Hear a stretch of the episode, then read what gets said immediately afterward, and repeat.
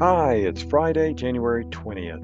I'm Daniel Williams, and this is the MGMA Week in Review, where each week we bring you some of the most important, interesting, and inspiring stories happening in healthcare leadership and medical practices today. We begin this week with an article on auditing payments. This article first appeared on MGMA.com. Every dollar is always counted, but the impact of missing out on revenue is felt as intensely as ever in the current era of rising expenses for healthcare providers. One key strategy for ensuring that your group is getting each of those dollars is performing audits of payer payments against contracted rates. We, have, we suggest five key strategies for optimizing payer payment audits in the healthcare industry. One, use technology to streamline, streamline the process. There are several software tools and platforms available that can help automate and streamline the payer payment audit process. Number two, implement a robust billing and coding system. Proper billing and coding is crucial for ensuring accurate payments from payers. Number three, regularly review and update policies and procedures. It's important to regularly review and update policies and procedures related to billing and coding to ensure that they are up to date and in compliance with industry standards. Four, train providers and staff on billing and coding best practices ensuring that staff are properly trained in billing and coding practices, which can help reduce errors and improve the accuracy of the payer payment audit process. This should include education for physicians and qualified health care workers to understand current coding guidelines. And five, work closely with payers.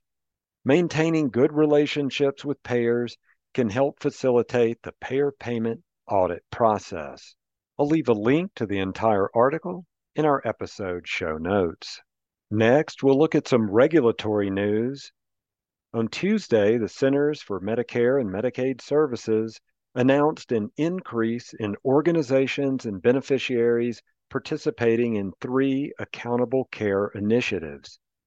Over 700,000 providers and organizations serving more than 13.2 million Medicare beneficiaries will participate in at least one of three initiatives the Medicare Shared Savings Program, the Accountable Care Organization Realizing Equity, Access, and Community Health Model, and the Kidney Care Choices Model.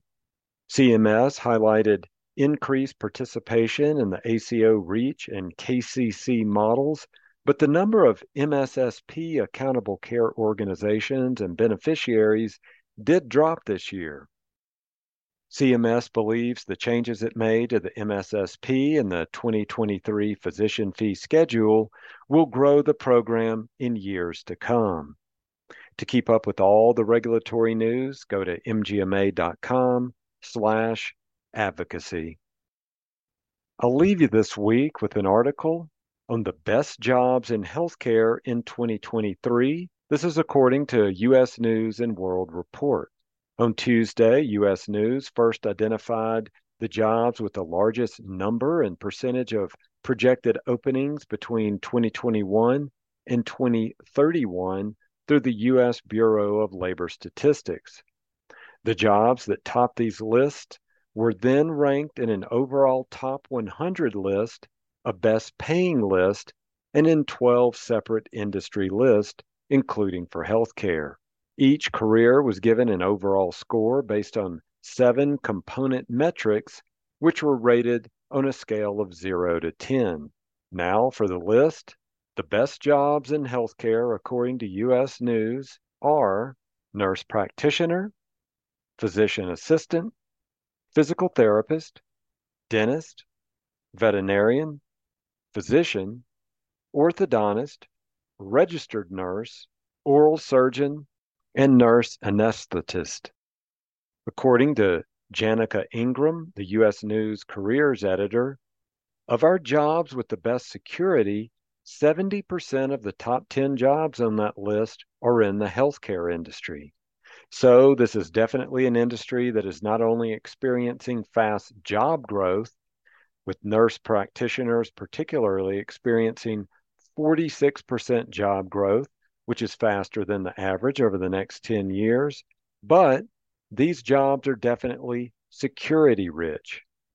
We know, Ingram says, that the healthcare and social services industry is the second fastest growing industry as far as future job prospects over the next 10 years.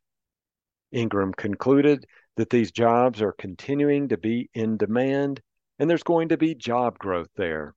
And that's definitely something that people are interested interested in especially looking in 2023 as the US may go into a recession. And if you want to keep up with the latest industry news, you can do so by subscribing to the MGMA Insights newsletter. Go to mgma.com slash insights newsletter. And if you want to become part of the healthcare discussion, you can join the MGMA STAT panel by texting STAT to 33550. And again, if you want to keep up with that latest healthcare legislation, visit mgma.com slash advocacy. This has been the MGMA Week in Review. I'm Daniel Williams. Thanks and have a great weekend.